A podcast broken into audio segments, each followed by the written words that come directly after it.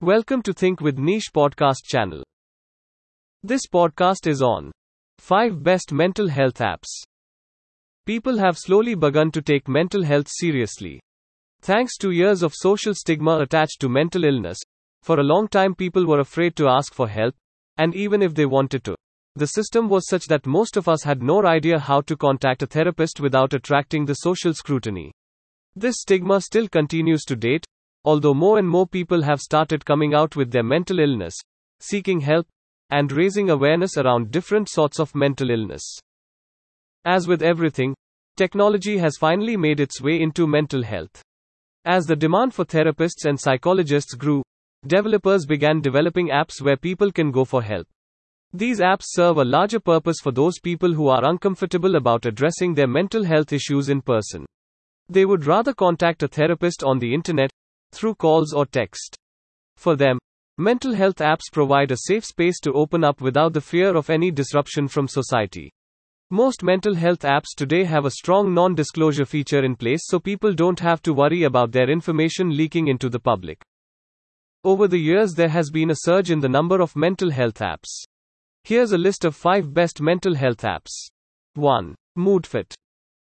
Moodfit is an absolutely free app available on Google Play Store. The app, as the name suggests, claims to help you address your negative emotions in a positive way. The app describes itself as a tool to help your mental health get in shape. The app has many tools and exercises to help you cope with your negative emotions and help you lift your mood. The app gives you a questionnaire that will determine the severity of your symptoms. Based on your answers, the app will suggest exercises and stuff. 2. Talkspace. Talkspace is a paid app that will allow you to connect with certified mental health professionals.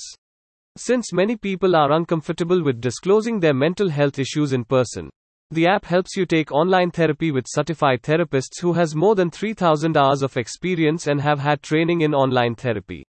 The app allows you to connect with your therapist using audio recordings, video recordings, text, video calls, etc. The only downside of the app is that it is not a free app. You'll have to pay a subscription fee to join the app. 3. Sanvello. Sanvello mission is to help people cope up with their anxiety, stress, and depression. Since there has been a huge spike in anxiety amongst the world population due to modern issues such as urban loneliness, job stress, etc., the app's mission is to help people address their anxiety and deal with it in a healthy way. Most people who have anxiety don't take professional help for fear of being judged by their peers. Hence, the app allows you to take the help of many tools and services to deal with their anxiety in a safe space, where they won't be judged by anyone. 4. Mood Mission.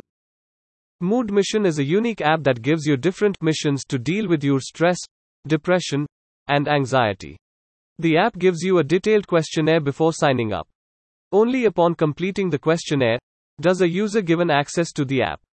The app has tons of tools and exercises to help you identify your mental illness and deal with it.